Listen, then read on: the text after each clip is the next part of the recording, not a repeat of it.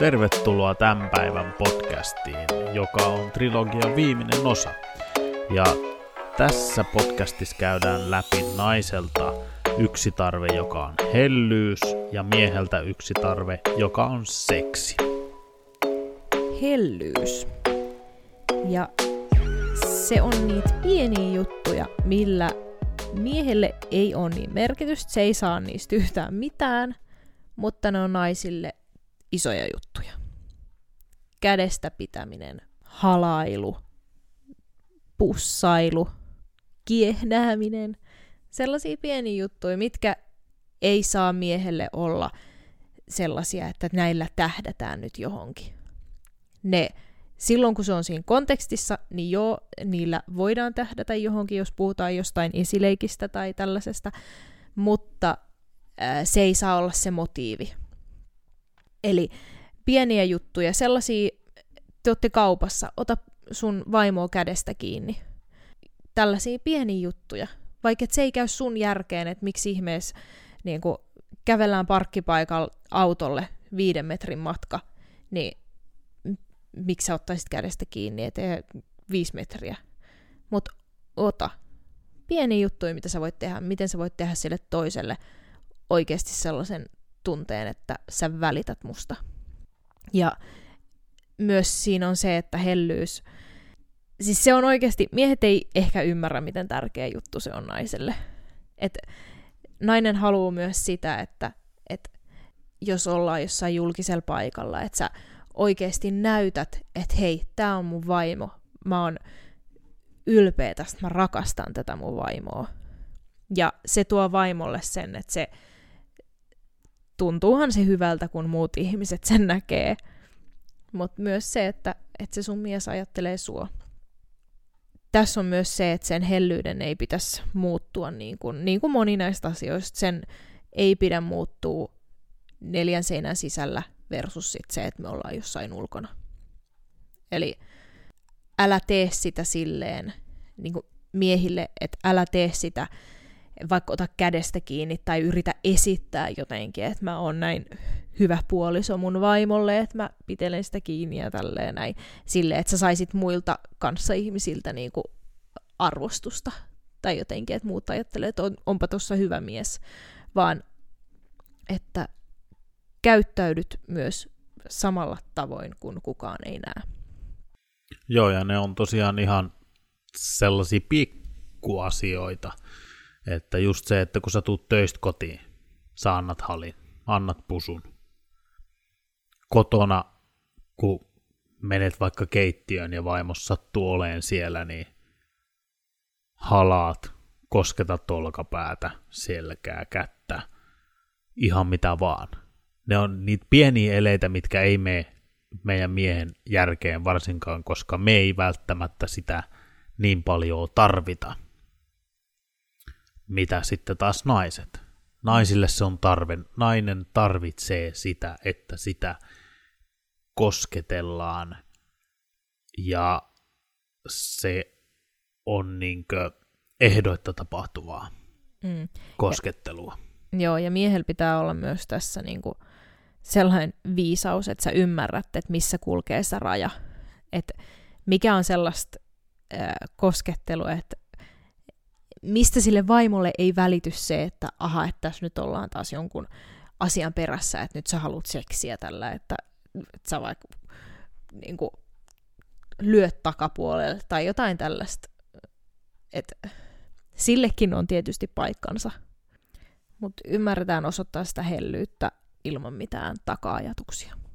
Joo, ja se taikuus tässä on just se, että kun sä teet sen oikein, kun sä teet sen jatkuvasti, niin se sun vaimos kokee olevansa rakastettu, koska sä koko ajan tuot esille sitä, että ne ei ole vaan ne sanat, mitkä tarkoittaa, että kun sä sanot joka päivä, muistutat vaimoa siitä, että sä rakastat sitä, mutta ne on myös ne sun teot, ja monesti teot pelaa suurempaa roolia, ja tollasella niinkö ehdoitta koskettamisella ja hellyyden osoittamisella, niin sä viestit sun vaimolle, sitä, että sä rakastat sitä, sä välität siitä, sä haluat, että sillä on hyvä olla.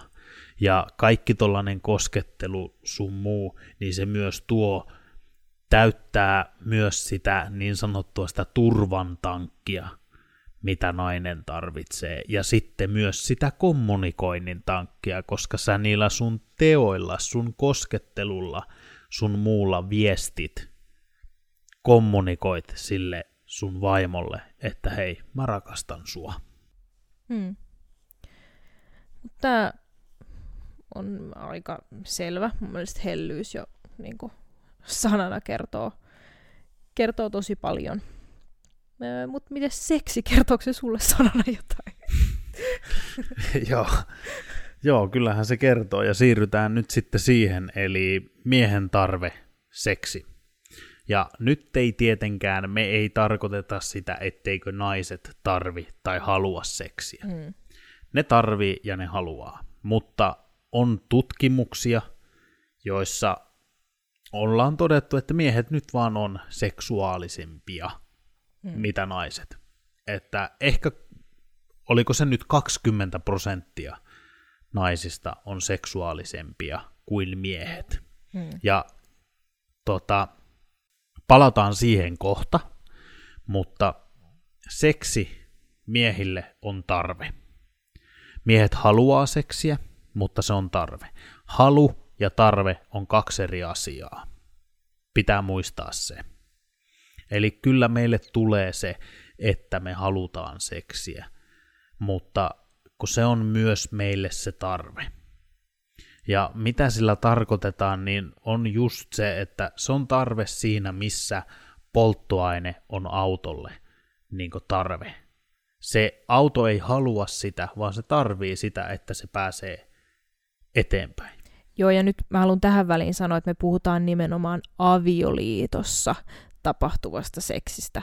Muistakaa tämä. Ei, nyt ei puhuta niin kuin siitä, että mies harrastaa seksiä, vaikka ei ole naimisissa.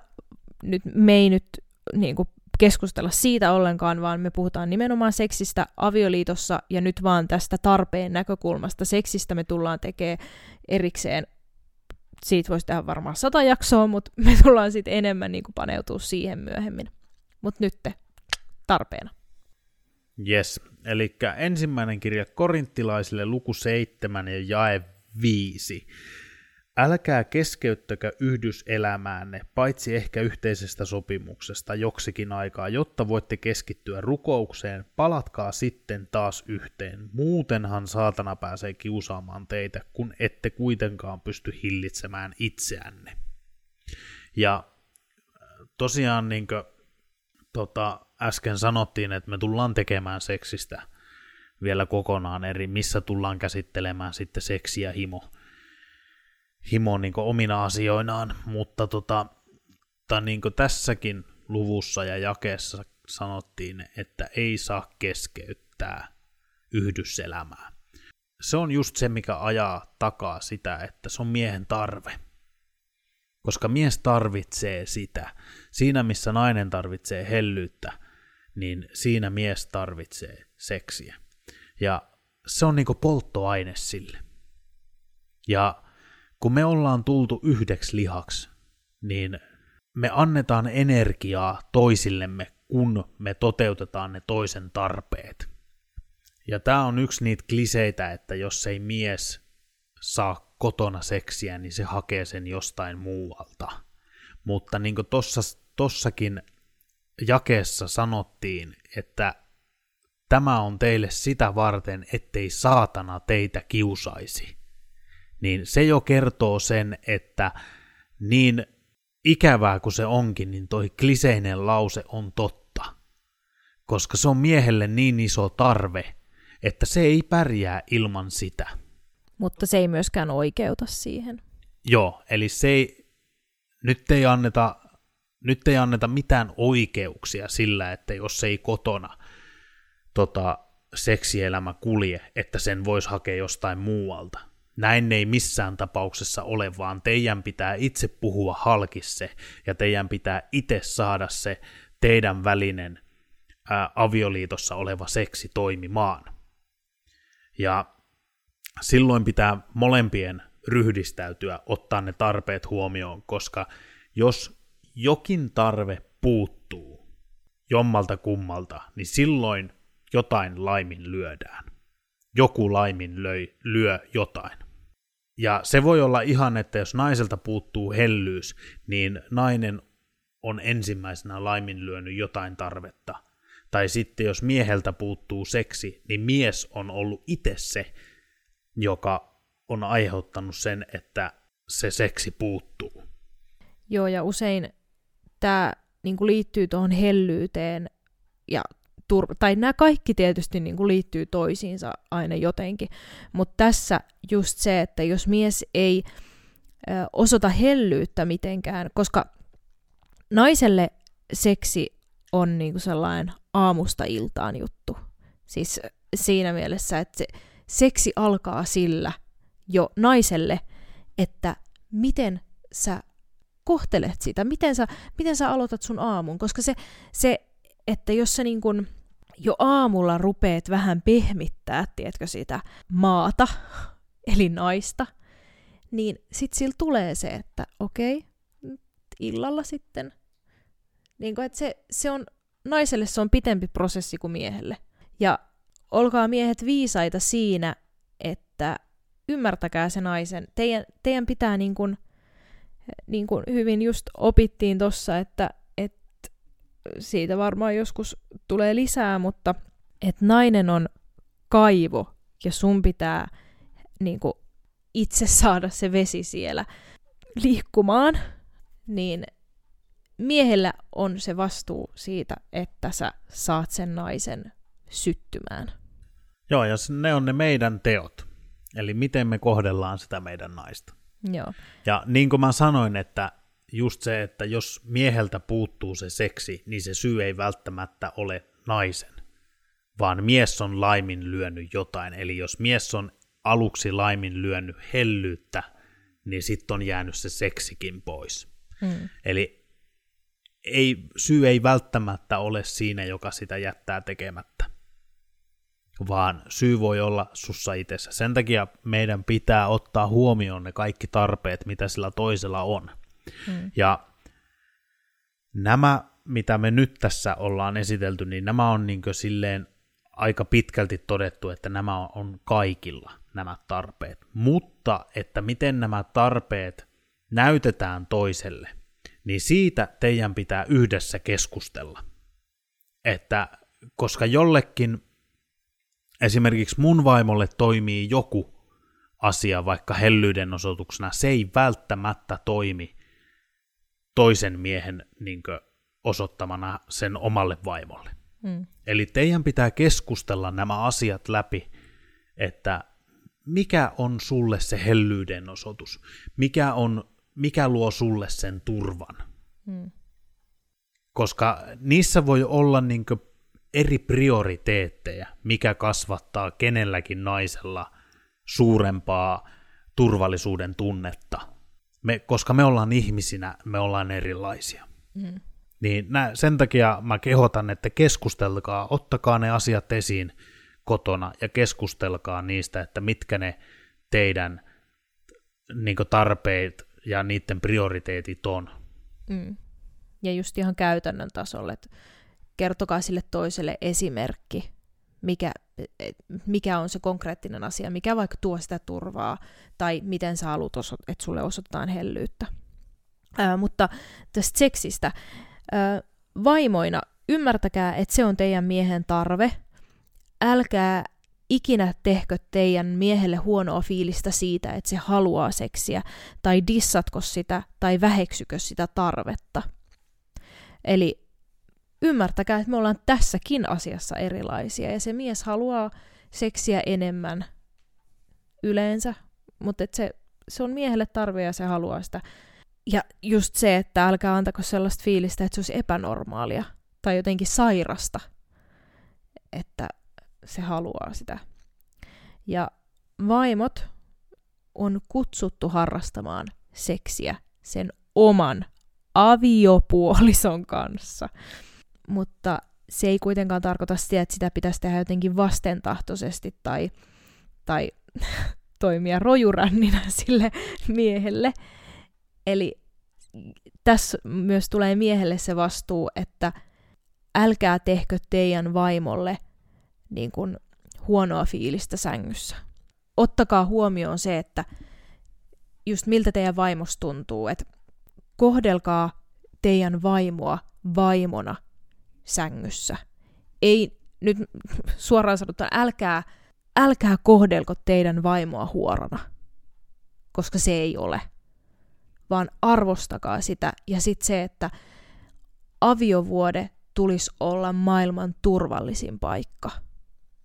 Kaikki, mitä tapahtuu siellä, pitäisi jäädä teidän kahden väliseksi ja sen pitäisi olla sellaista, että kummallekaan ei tule turvaton tai niin kuin turvaton olo, häpeä tai kokee itsensä jotenkin alistetuksi tai huonoksi tai mitään negatiivista tunnetta.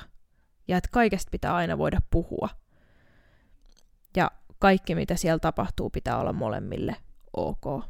Joo, se ei toimi silleen, että te tulette ja sanotte, että kun raamatussa sanotaan, että seksiä pitää harrastaa, niin nyt vaatteet vek ja hoidetaan homma. Mm. Se ei vaan toimi niin. Se ei ole se terve tapa tehdä. Sitä.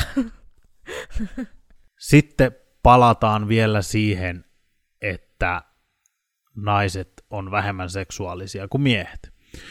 Mutta jos se tilanne on toisinpäin teidän avioliitossa, että vaimo on seksuaalisempi kuin mies, niin silloin mies ottaa niin sanotusti sen naisen roolin niin tuossa sanassa ja arvostaa sitä, ymmärtää sitä, että teidän nainen vaan nyt on seksuaalisempi ja se on sille tarve. Ja se pitää täyttää. Ja silloin mies ottaa sen roolin, minkä, mistä nyt äsken ollaan puhuttu, että nainen ottaa sen roolin ja täyttää sen oman vaimonsa tarpeen seksuaalisesti. Joo, ja sitten se, mikä on tosi tärkeä juttu, vaimojen ymmärtää, että vain sinä olet se, joka voi täyttää sen sun miehen tarpeen. Ja se on oikeasti tosi suuri etuoikeus. Samoin miehille, että sä oot miehenä ainut ihminen, joka voi täyttää sen mun tarpeen. Sitten tässä, kun tota, miehet on visuaalisia, eli miehet syttyy siitä, mitä ne näkee. Ottakaa tämä huomioon ja arvostakaa sitä.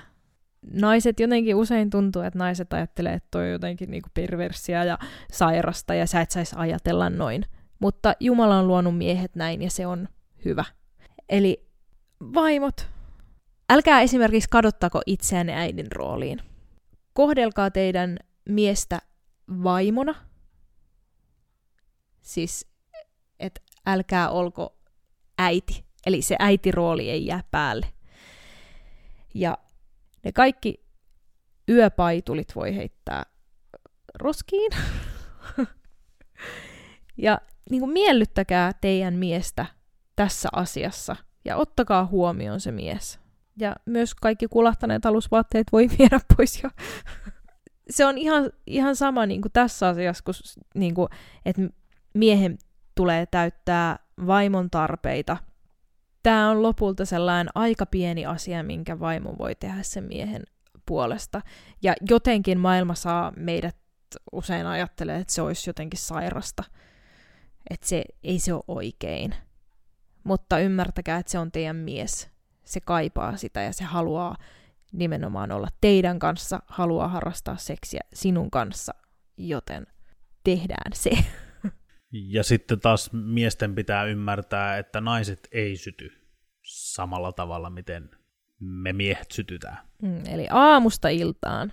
Niin. Sy- mm. Eli just se, että me tullaan tuolta bokserit jalassa tähän keikistelemään vaimon eteen, niin se ei kyllä sytytä sitä vaimoa, vaimoa tota, samalla tavalla kuin se, että jos vaimo tulisi hienoissa alusvaatteissa, niin mies on aika nopeasti valmis mm. siihen, että mitä seuraavaksi tapahtuu. Mm. Ja sitten taas me ei haluta antaa sellaista kuvaa, että seksi on vaan miehille, vaan naiset tarvii sitä myös ja naiset haluaa sitä myös, mutta ei siinä määrin, missä niinkö miehet. Miehille se on niinkö oikeasti tarve, mikä pitää täyttää. Mies ei toimi ilman sitä. Ja nyt siis edelleen, edelleen puhutaan avioliitossa tapahtuvassa seksistä. Seksi on myös tärkeä naisille, koska naiset tarvii sitä läheisyyttä ja sellaista niin hellyyttä. Ja niille se ajatus, että ne pääsee kaikista lähimmäs omaa miestään seksin aikana, niin tuo sitä tyydytystä. Seksi on asia, milloin kaksi ihmistä voi olla kaikista lähimpänä toista. Lähemmässä et enää niin toista ihmistä pääse. Se on kaunis asia. Ja se pitää myös pitää sellaisena. Aikaisemmin sanottiin, että se oma aviovuode pitää olla se pyhä ja turvallinen paikka. Niin kun se kaikki on kondiksessa ja sitten kun tapahtuu vielä noin kaunis asia kuin seksi, niin silloin se on sille vaimollekin todella tyydyttävä ja todella tärkeä asia. Joo, ja myös miehille, että älkää niin kuin seksissä, niin älkää täyttäkö vain sitä omaa tarvetta, vaan ottakaa myös se vaimo huomioon. Joo, älkää olko itsekkäitä siinäkään, vaikka, siinä, vaikka se on teidän tarve, niin älkää olko itsekkäitä, vaan yrittäkää, tutkikaa sitä teidän vaimoanne sen niin seksin aikana, tutustukaa siihen vielä paremmin, koska se seksi on ihan oma maailmansa. Silloin meillä molemmilla erittyy iso kasa erilaisia hormoneja, ja me käyttäydytään erillä tavalla, me tunnetaan asiat erillä tavalla. Niin siinä seksin aikana sä voit tutustua ihan erilaiseen ihmiseen. Ja se on todella hieno asia. Mm. Ja sitä kuuluu just senkin takia tehdä. Kyllä. Ja yksikin asia, mikä just opittiin, niin, niin tota, 72 tuntia on sellainen, sellainen limitti, mikä, minkä jälkeen, miten meni, minkä jälkeen miehessä huomaa, tai että se, jos mies ei ole saanut 72 tuntiin seksiä, niin sen... Se, se alkaa ru- vaikuttaa miehen niin. jollain tapaa. Niin, eli tota, se on ihan hyvä, hyvä, hyvä ohje. Ja kaikille miehillehän varmasti niin käy se, että harrastettaisiin viimeistään 72 tunnin välein seksiä, koska mitä nyt on lehtiin sun muihin uskomista, niin normaalilla avioparilla se seksin määrä ei ole läheskään noin paljon, mm. vaan että oikeasti saatetaan puhua niinkö kerran viikossa, kerran kahdessa viikossa, mm. mikä on se normaali määrä nykypäivänä. Ja tähän taas vaikuttaa todella monet ulkoiset tekijät, mistä tullaan puhumaan sitten lisää vielä tulevaisuudessa.